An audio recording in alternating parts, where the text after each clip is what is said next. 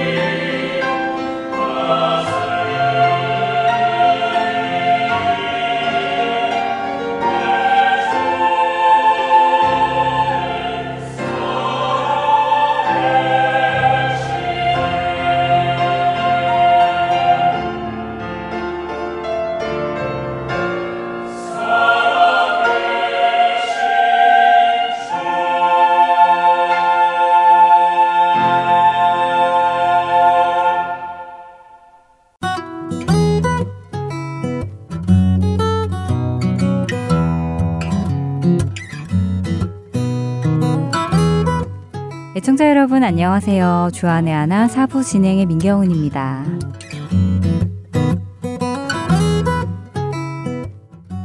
금붕어 좋아하세요?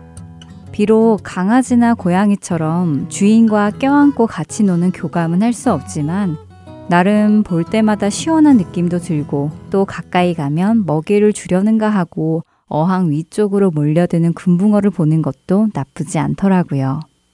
그런데 요즘 사람들 사이에 사람과 교감을 하는 애완 물고기가 있다고 해서 관심을 끌고 있다고 합니다. Flower Horn이라고 불리는 이 물고기는 별명이 물강아지, Water Dog, 그러니까 물속의 강아지라고 불릴 정도로 사람을 잘 따른다고 하는데요. 한 기사에서는 애교 부리는 물고기라는 제목으로 이 Flower Horn이라는 물고기가 소개가 되었습니다. 이 물고기는 사람이 만져주면 좋아하고 사람이 어항에 손을 넣으면 그 손의 얼굴을 부비며 사람이 있는 곳을 쳐다보며 그곳을 향해 간다며 애교 있는 물고기라고 소개되고 있었습니다. 그리고 실제로 동영상을 보니까 물고기가 헤엄을 쳐서 갔다가도 사람이 손을 넣으면 그 손에 와서 비비기도 하고 사람의 손 안에 들어오기도 하더라고요. 그 모습이 참 귀엽다 하는 생각이 들었습니다. 보통 물고기라면 사람이 어항에 손을 넣으면 그 손을 피해서 도망을 가는 것이 정상인데 말이지요. 사람에게 다가오는 물고기 참 귀여웠습니다. 그런데 이 귀여운 플라워 혼이라는 물고기는 놀라운 반전을 가지고 있었는데요. 먼저 첫 찬양 함께 하신 후에 이 반전에 대해 말씀드리겠습니다.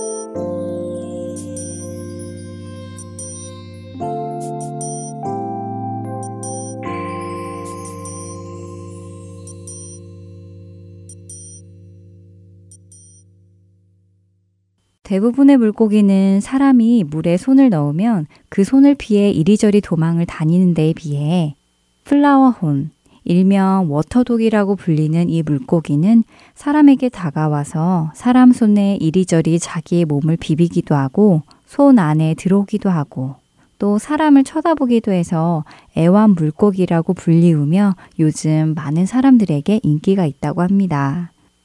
그런데 이 Flower Horn이라는 물고기에는 우리가 상상하지 못했던 놀라운 반전이 숨어 있었습니다. 실제로 Flower Horn이라는 이 물고기는 우리가 생각하듯이 그렇게 애교가 많은 물고기가 아니라는 것입니다. 애교는 커녕 오히려 성격이 매우 사나운 물고기라고 하는데요. Flower Horn은 성격이 사납고 적을 두려워하지 않아서 적이 나타나면 적에게 다가간다고 합니다. 그래서 사람의 손이 물속에 들어오면 그 손을 적으로 간주해서 공격하기 위해 손에게 다가간다는 것이지요. 그렇게 손에 다가가서는 자기 머리로 그 손을 밀며 위협을 하는 것이라고 합니다.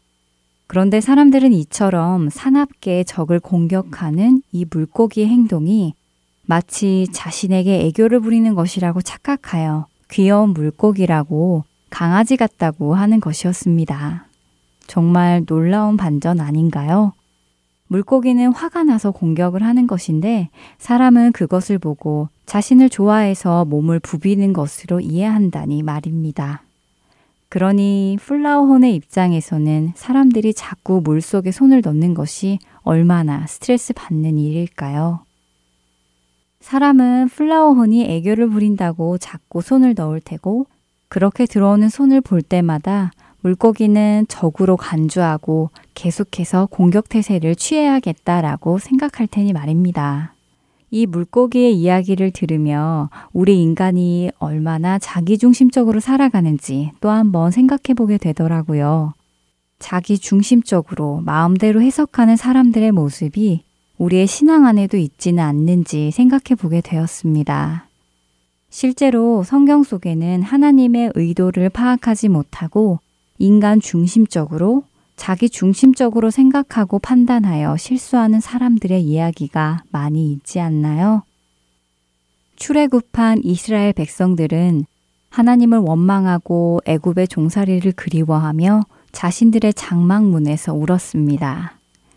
그렇게 울던 이스라엘의 모습에 화가 난 하나님께서는 진노하셔서 매출하기 때를 보내셨건만 하나님의 그 섭섭함과 화가 나심을 생각하지 못하고 자신들 마음대로 오늘 실컷 먹겠구나 하고 생각하며 매출하기를 종일토록 모았던 이스라엘 민족. 그들은 하나님께 큰 진노를 받게 되지요. 욥의 친구들 역시 하나님의 뜻을 제대로 알지 못하고 자기 중심적으로 욥에게 일어나는 일들을 판단하며 욥을 정죄하였다가 하나님께 책망을 받습니다. 또한 바벨론의 포로로 가는 것이 하나님의 뜻임을 알지 못하고 자기 중심적으로 판단하여 오히려 예레미야 선지자를 데리고 애굽 쪽으로 피난을 가던 사람들도 그런 실수를 하였지요. 말라기 속에서 백성들은 계속해서 하나님의 의도를 자신들 마음대로 자기 중심적으로 해석하며 말대답을 합니다. 이 외에도 하나님의 뜻을 내 마음대로 내 중심대로 해석하는 우리의 모습이 얼마나 많을런지요.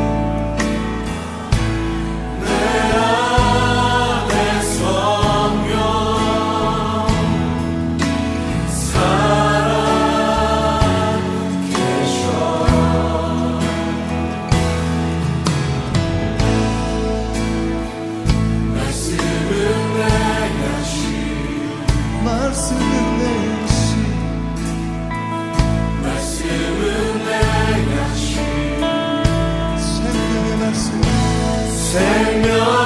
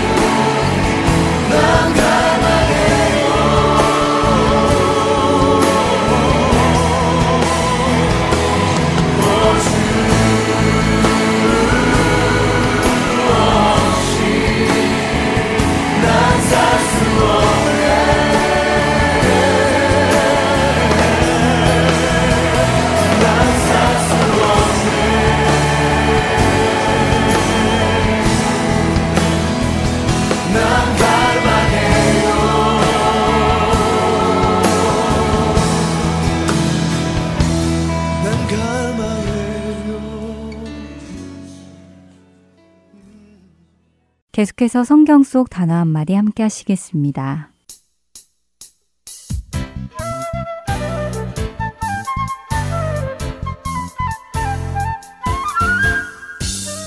여러분 안녕하세요. 성경 속 단어 한마디 진행의 이다솜입니다.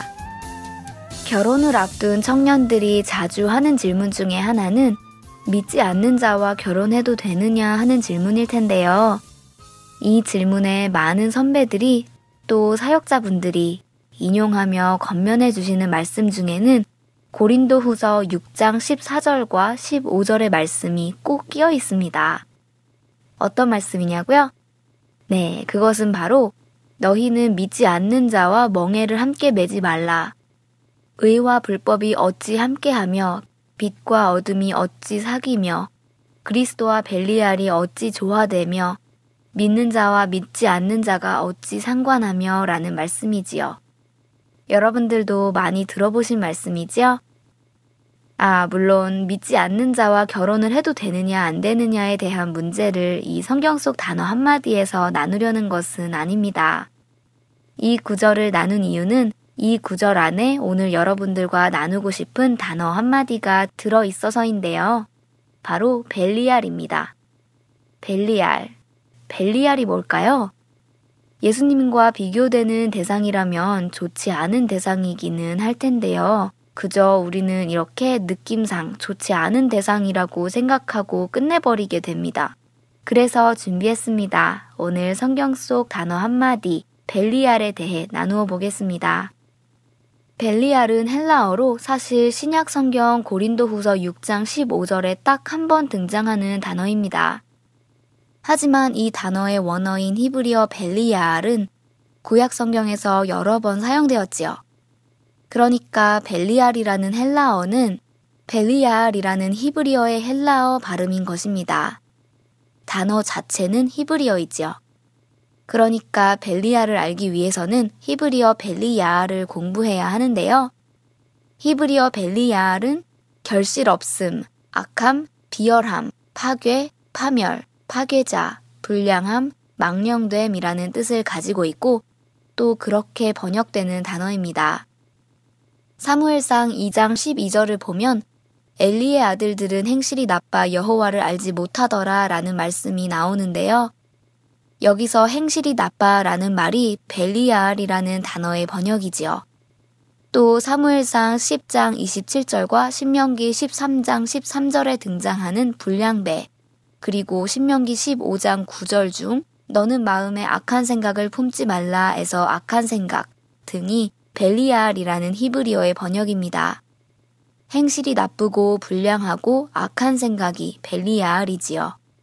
그런데 이 벨리알의 헬라어 발음인 벨리알에는 행실이 나쁘고 불량하고 악한 생각이라는 의미 외에 한 가지 의미가 더 붙었는데요. 그것은 바로 이렇게 행실이 나쁘고 불량하고 악한 생각을 하는 자라는 의미로 바로 마귀를 칭하는 별명으로 사용되었다는 것입니다.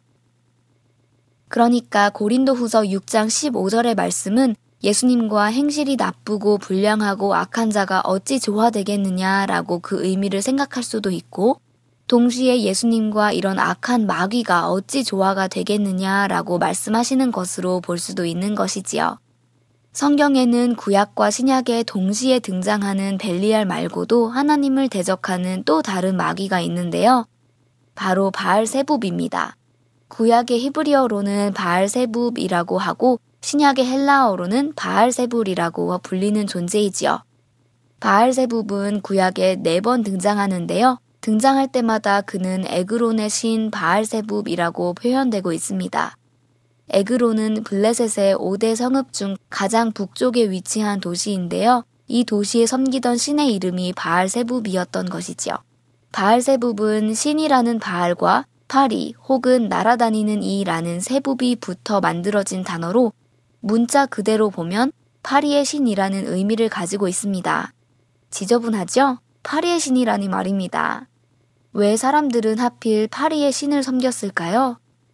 당시 사람들은 파리가 악령 그 자체이거나 혹은 사람들에게 악령을 옮기는 존재라고 믿었다고 하네요. 특히 파리는 썩은 고기나 쓰레기, 그리고 시체 주변에 물이 지어 나타나기 때문에 더 그런 생각을 했었다는데요. 바로 이런 불길한 파리를 부하로 거느리고 죽음과 시체를 관리하는 마귀가 바알세붑이라 여겼기에 사람들은 이 바알세붑을 섬김으로 죽음이 자신들에게 미치지 않기를 기대했었습니다. 참 아쉽죠? 죽음을 우리에게 가지고 오는 것은 바알세붑이 아니라 우리의 죄이고 죄의 문제가 해결되지 않으면 죽음의 문제도 해결되지 않는 것인데 말입니다. 예수님께서는 바로 이 죄의 문제를 해결해 주심으로 우리에게 사망이 아닌 생명을 주셨습니다.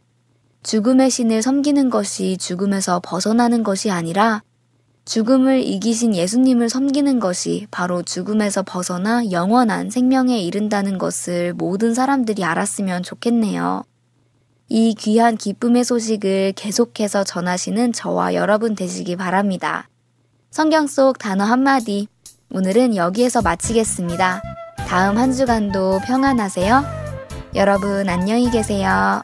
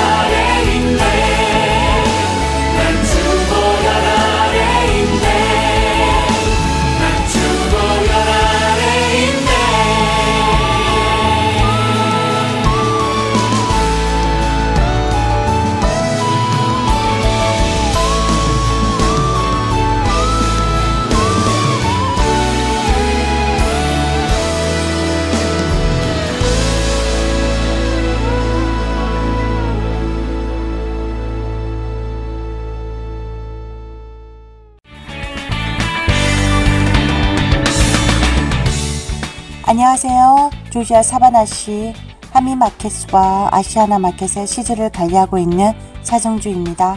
하나님의 인도 아래 이렇게 복음 방송 시드를 들고 전하게 되어 너무 감사합니다. 안녕하세요. 뉴저지 에디슨 하나님 앞에 CD를 놓고 있는 정기철입니다. 하나님의 은혜를 전하게 되어서 너무 감사합니다. 안녕하세요. 저는 아리조나주 그랜델에 있는 아시아나 마켓에 CD를 비치하고 있는 봉사자 오미숙입니다. 이렇게 복음 CD를 듣고 전하게 되어 기쁩니다. 감사합니다. 안녕하세요. 저는 뉴욕주 플러싱에서 잔치잔치의 복음방송 CD를 비치하고 있는 봉사자 송대욱입니다. 예수 그리스도의 구원의 복음은 복음을 전달받은 사람들을 통해 끊임없이 전해져 갑니다. 여러분도 복음의 전달자가 되실 수 있습니다. 복음 전파 사역에 동참하실 분들은 전화번호 602-866-8999로 연락 주시기 바랍니다.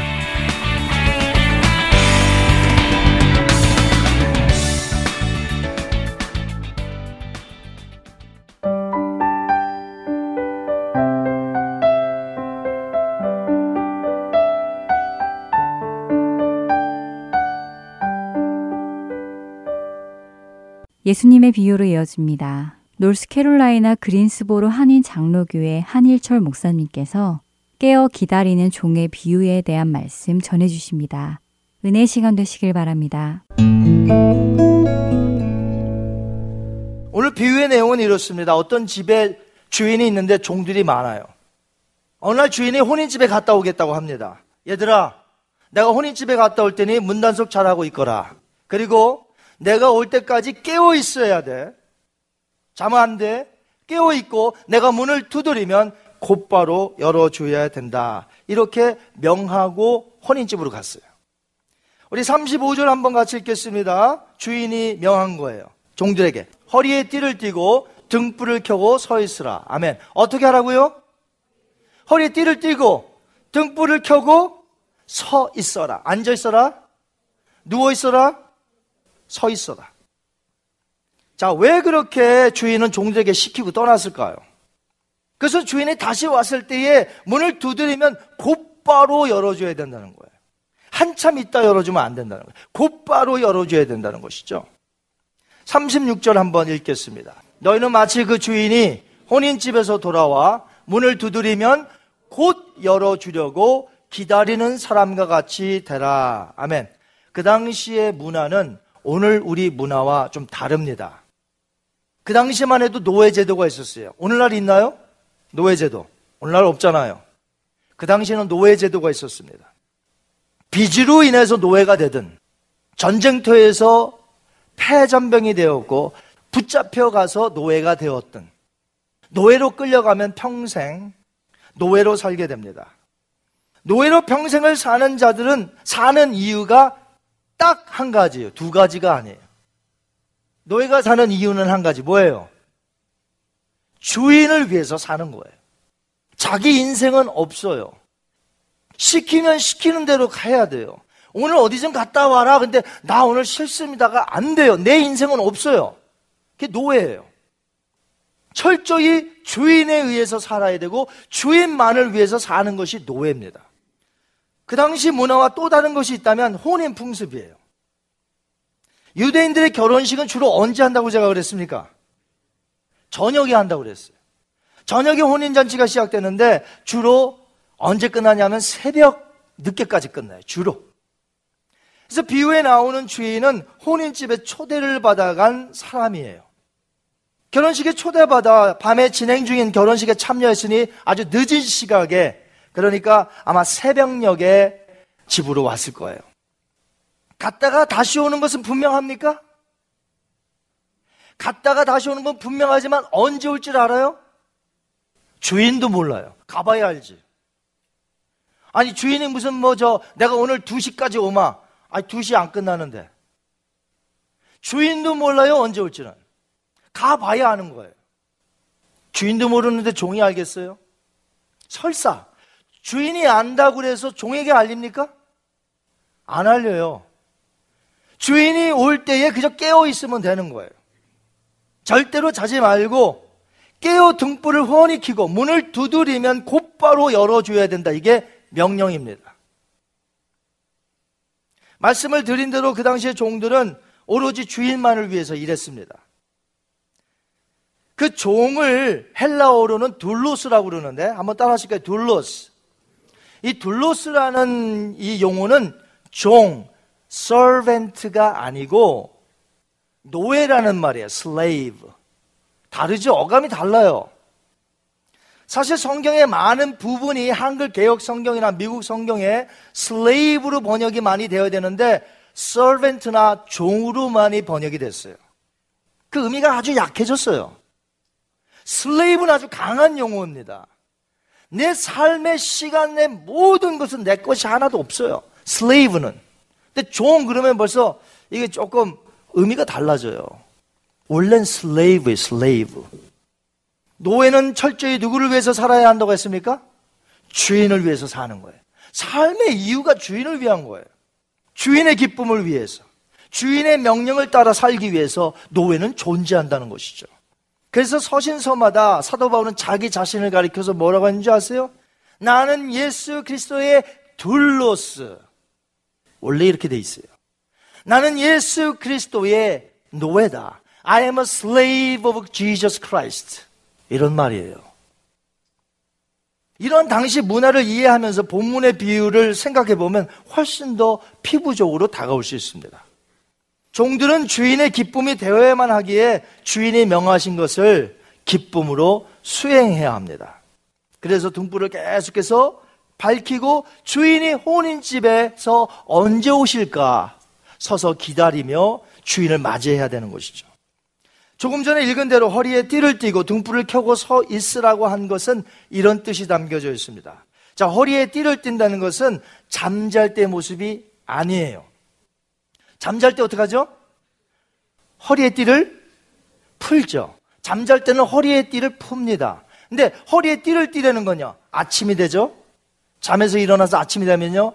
허리띠부터 찾아서 허리띠를 조여 꽉 조여 맵니다. 뭐 하겠다는 소리예요? 일하겠다는 소리예요. 주인을 위해서 일하겠다는 거예요. 예수님께서 허리에 띠를 띄우라는 것은 오늘날 주님이 명하신 것이 이 세상에 우리가 있다라는 말입니다. 믿으십니까? 여러분에게 일할 것이 있어요, 없어요?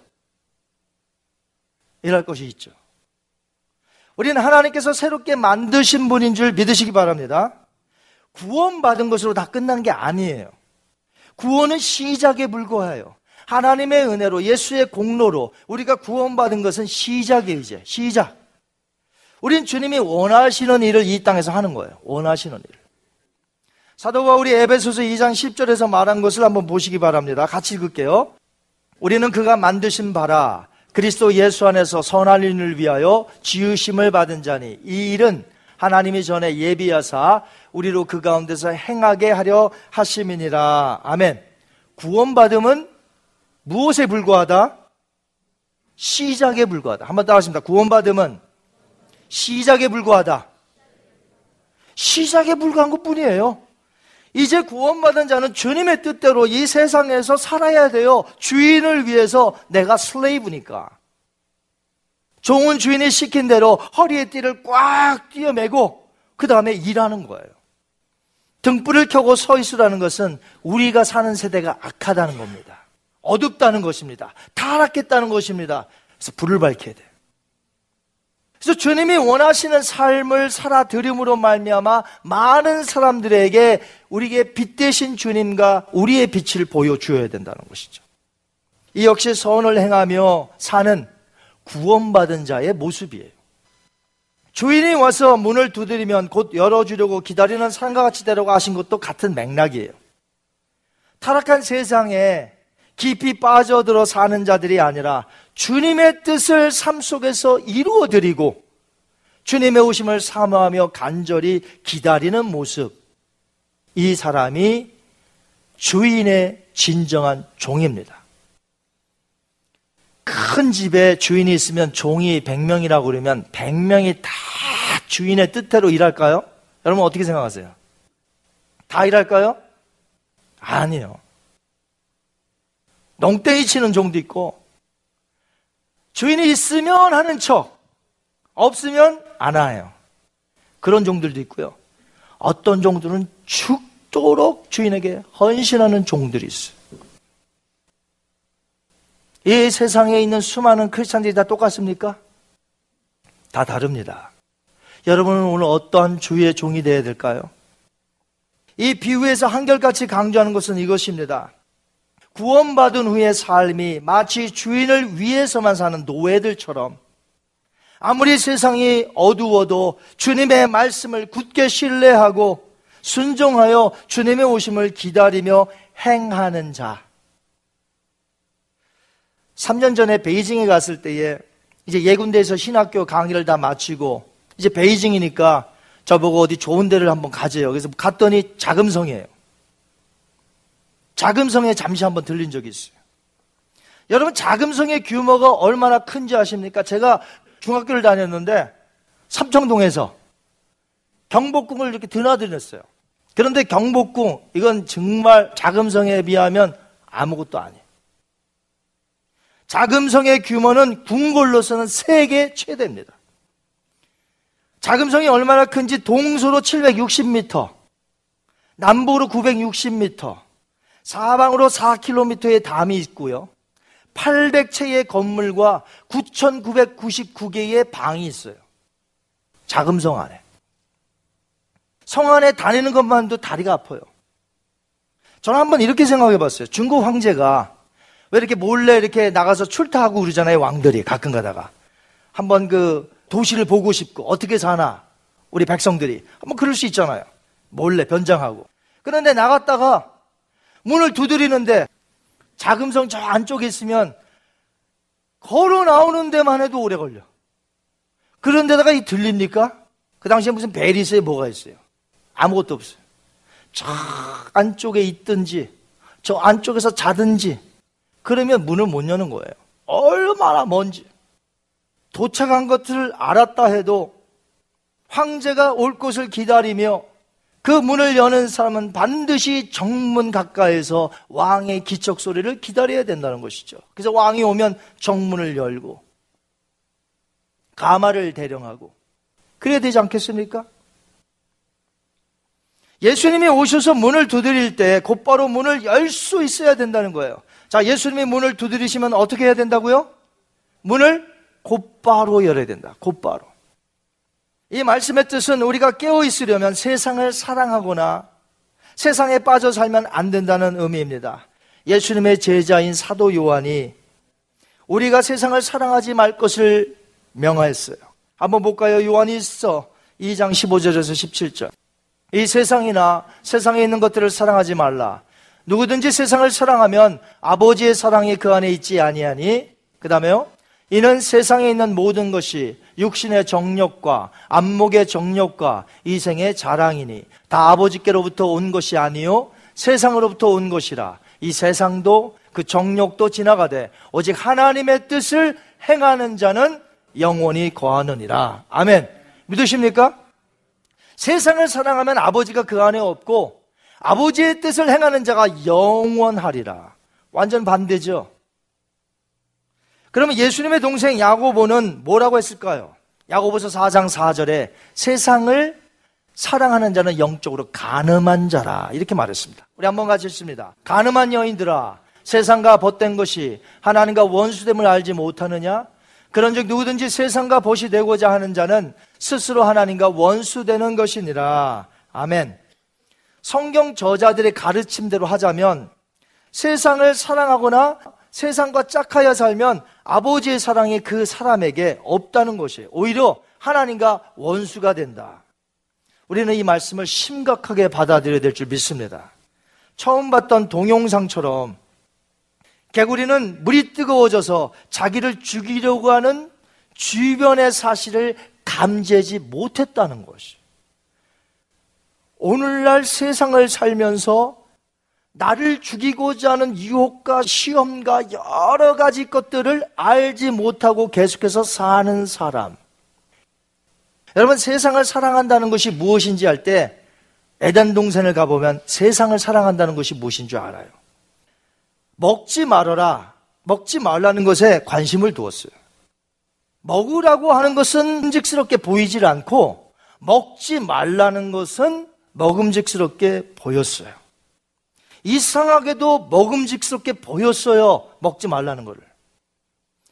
그 과실을 먹지 말라는 하나님이 갑자기 매우 불공평하게 느껴지기 시작했습니다. 그것을 먹으면 삶이 더 만족할 것 같아. 그래서 먹은 거예요. 저것을 먹으면 더 행복해질 것 같아. 그래서 먹은 거예요. 하나님이 먹지 말라고 했는데. 마귀의 유혹이죠. 결국 세상을 사랑한다는 것은 하나님이 명하신 말씀을 어기며 사는 거예요. 자기 뜻대로 사는 거예요. 아담과 하는 결국 하나님의 말씀에 불순종했고 죄를 범했습니다.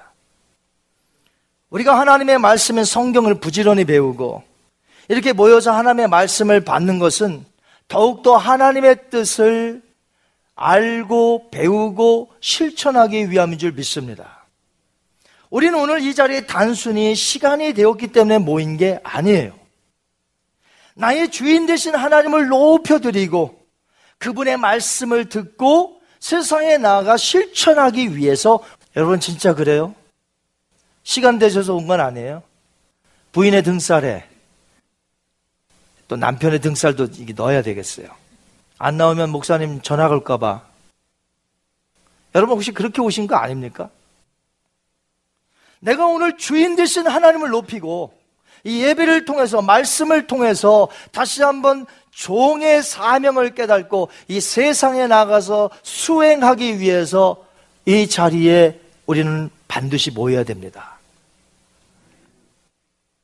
우리는 생각하기를 하나님의 뜻대로 맞추어 내가 사는 것은 자율권이 없는, 즉, 자유가 없는 삶이라고 불평해요. 성경대로 사는 거 어렵습니다. 목사님 이렇게 사는 거 힘들어요. 너무 자유가 없어요. 너무 구속하지 마세요. 너무 속박하지 마세요. 과연 그럴까요?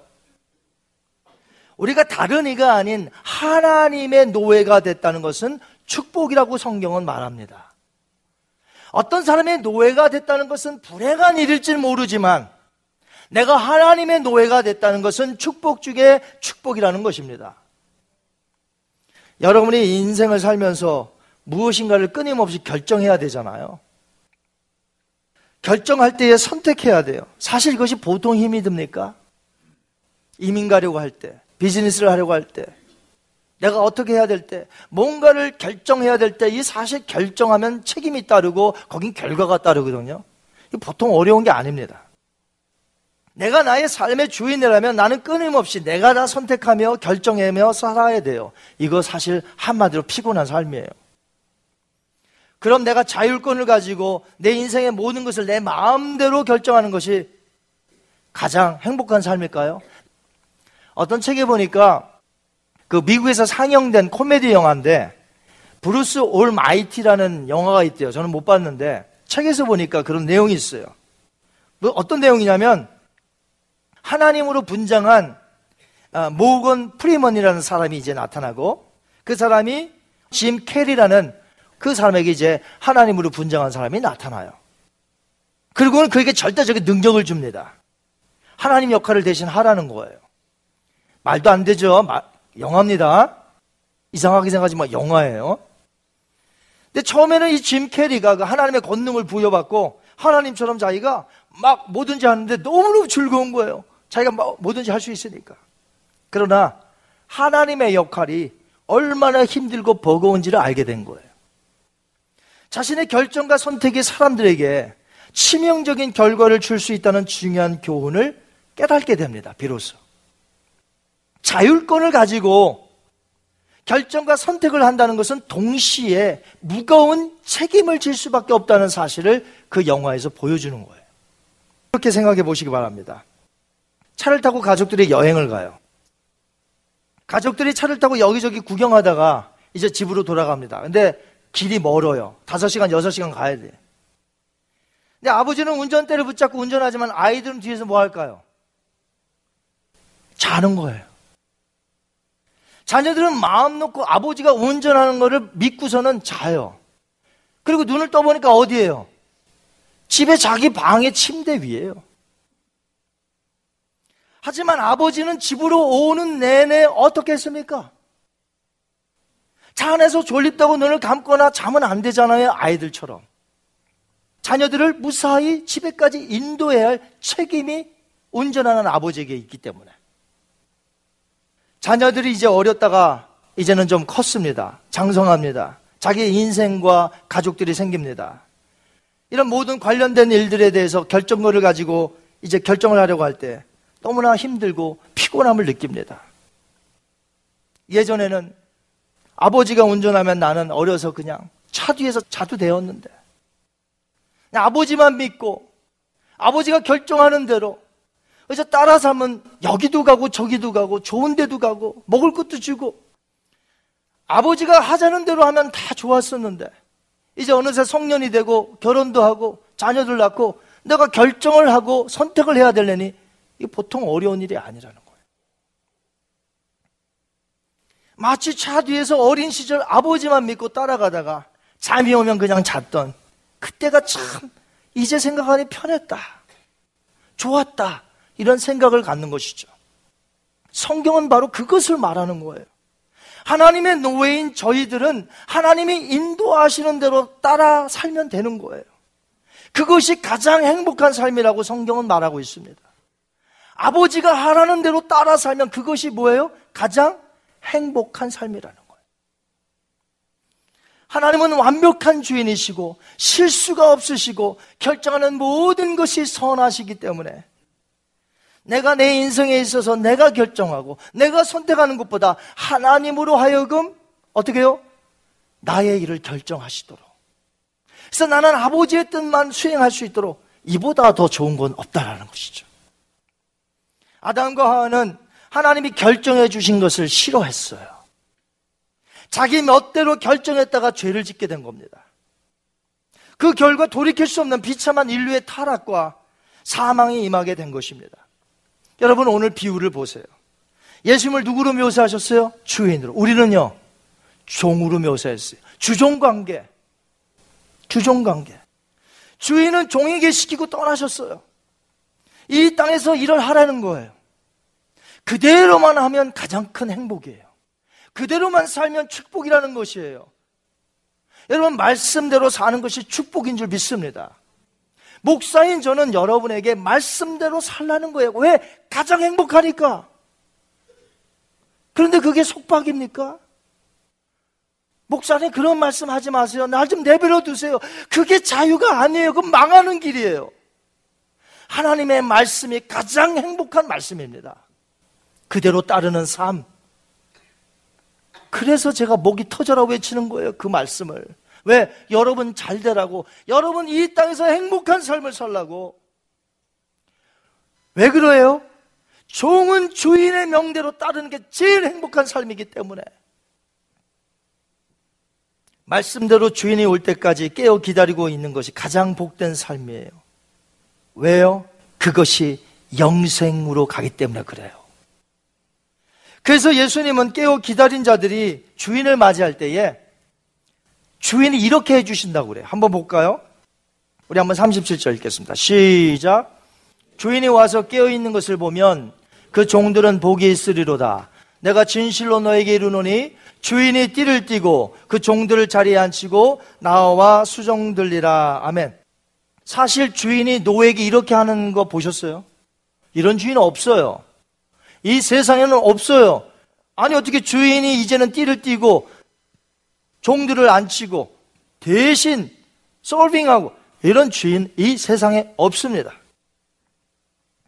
그런데 예수님은 기다리는 모든 종들에게 그렇게 해 주시겠다는 거예요.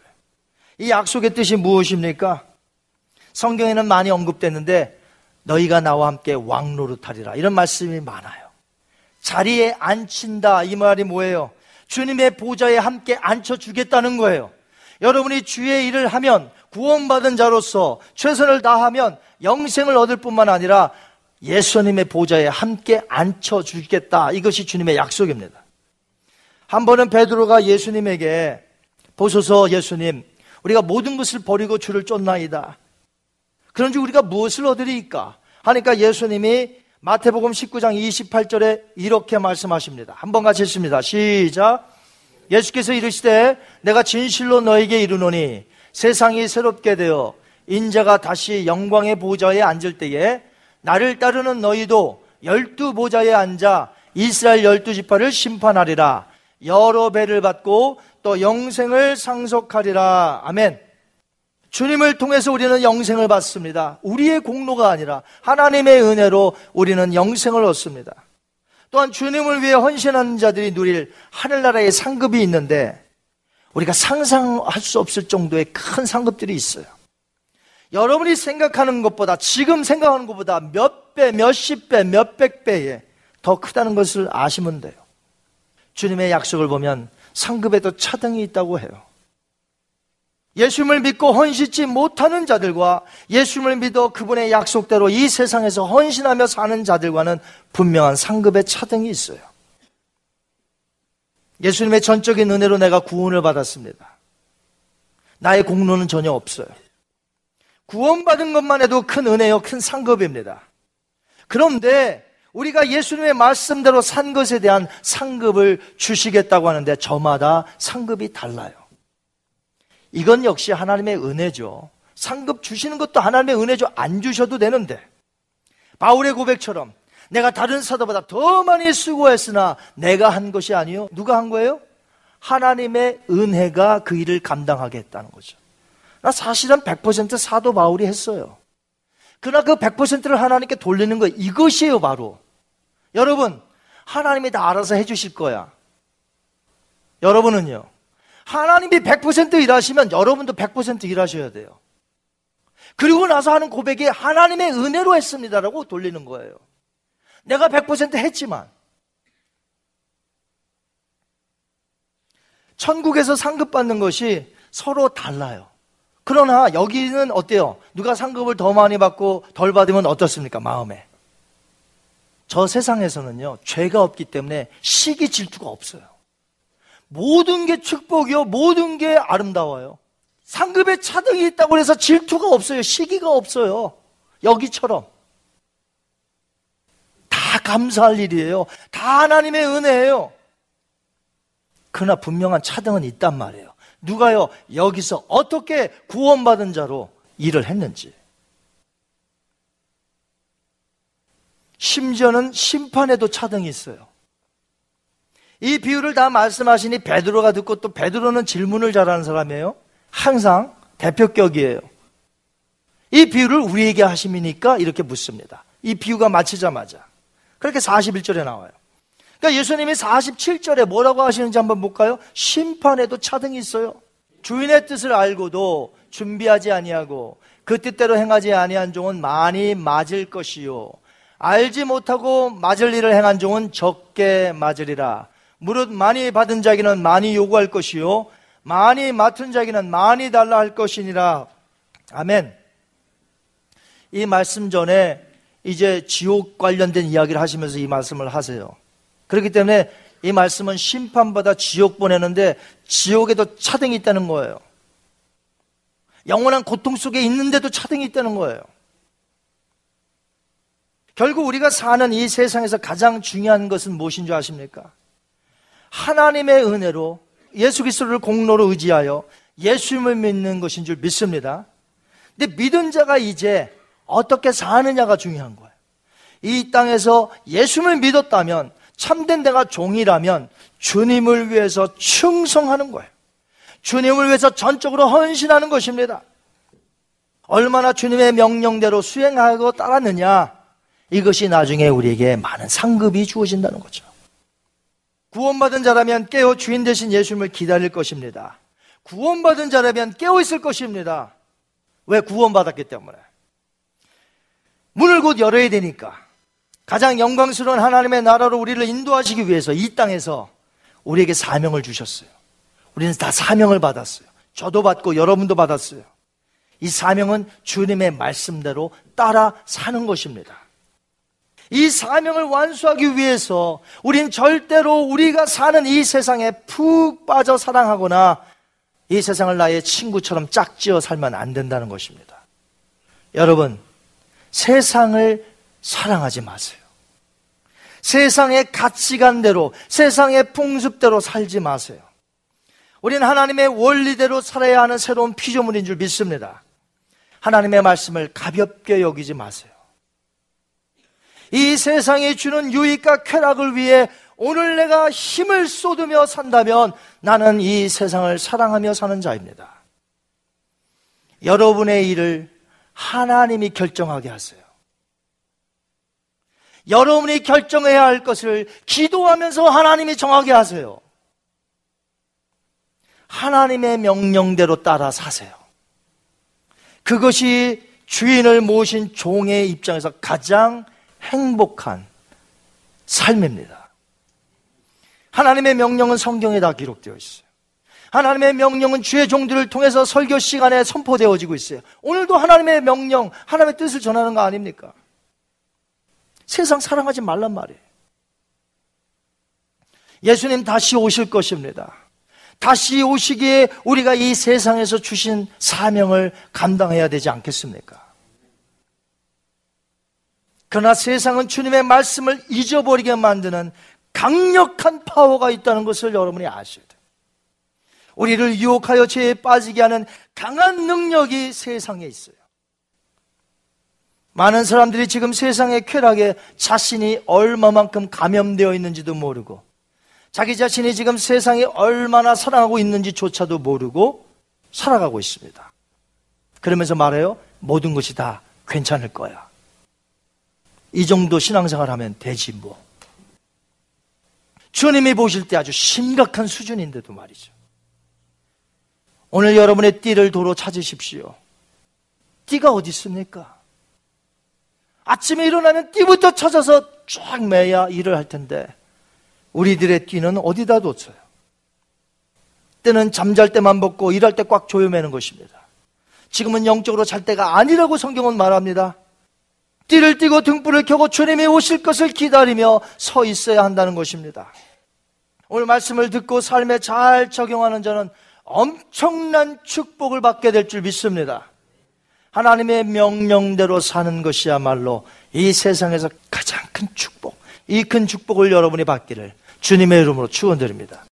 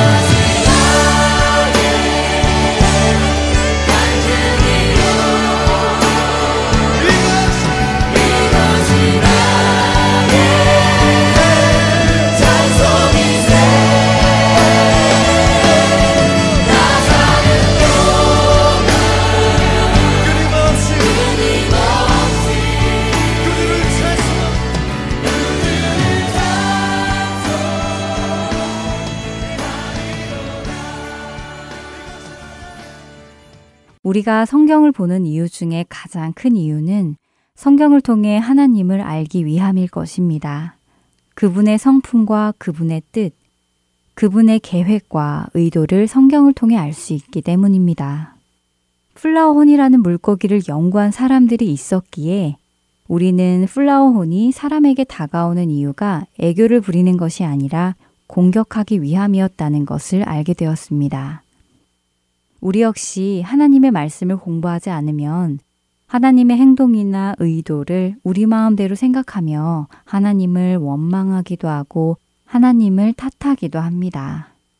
하나님을 모르는 사람들은 하나님께서 사람을 시험하기 좋아하시고 일부러 선악과를 만들어 따먹게 했다고 하기도 하고요. 하나님이 마음대로 사람을 만들어 놓고 자기를 믿지 않는다고 화를 낸다며 이상한 하나님이라고 하기도 합니다. 더 나아가 자기를 안 믿는다고 그들을 지옥으로 보내는 나쁜 하나님이라고도 부르지요.